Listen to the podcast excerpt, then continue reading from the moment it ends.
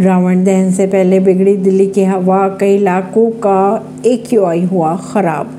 दिल्ली में मंगलवार सुबह से अगर बात की जाए तो वायु गुणवत्ता सूचकांक 303 दर्ज किया गया। हालाँकि दिन चढ़ने के साथ ही इसमें कमी भी दर्ज की जा रही है। दशहरे के दिन रावण दहन से पहले ही सुबह के वक्त दिल्ली के कई इलाकों में धुंध देखने को मिली।